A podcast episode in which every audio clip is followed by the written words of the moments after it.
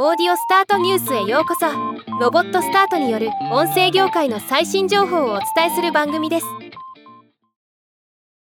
ワーナーミュージックグループ WMG が全世界の従業員の10%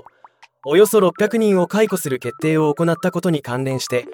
グループ内のポッドキャスト制作スタジオのインターバルプレゼンツが閉鎖されることになりました。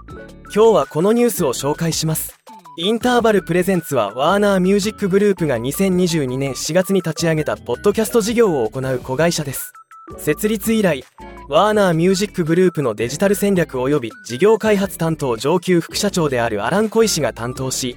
音楽ポップカルチャー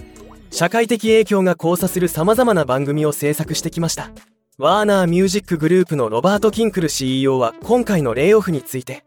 これはこの偉大な会社の進化において極めて重要な瞬間です。2024年は当社の中核事業を倍増させ新世界における音楽の素晴らしいチャンスをつかむために加速度的に取り組む年です。今回のレイオフにより2025年末までに年間コストが最大2億ドル節約されより多くの資金を音楽に投資し今後10年間の成長を加速することができるようになります。人員削減の大部分は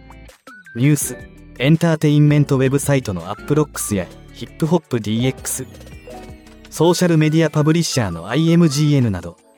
グループが所有及び運営するメディア資産内で行われます。アップロックスとヒップホップ DX については買い手を探す一方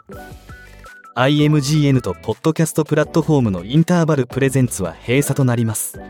とコメントしています。ソニーミュージックエンターテインメントと提携していたポッドキャスト制作スタジオのブロッコリープロダクションズの閉鎖の発表もありましたがレコードレーベルのポッドキャスト制作からの撤退への動きが今後どこまで進むのか注目していきます。ではまた。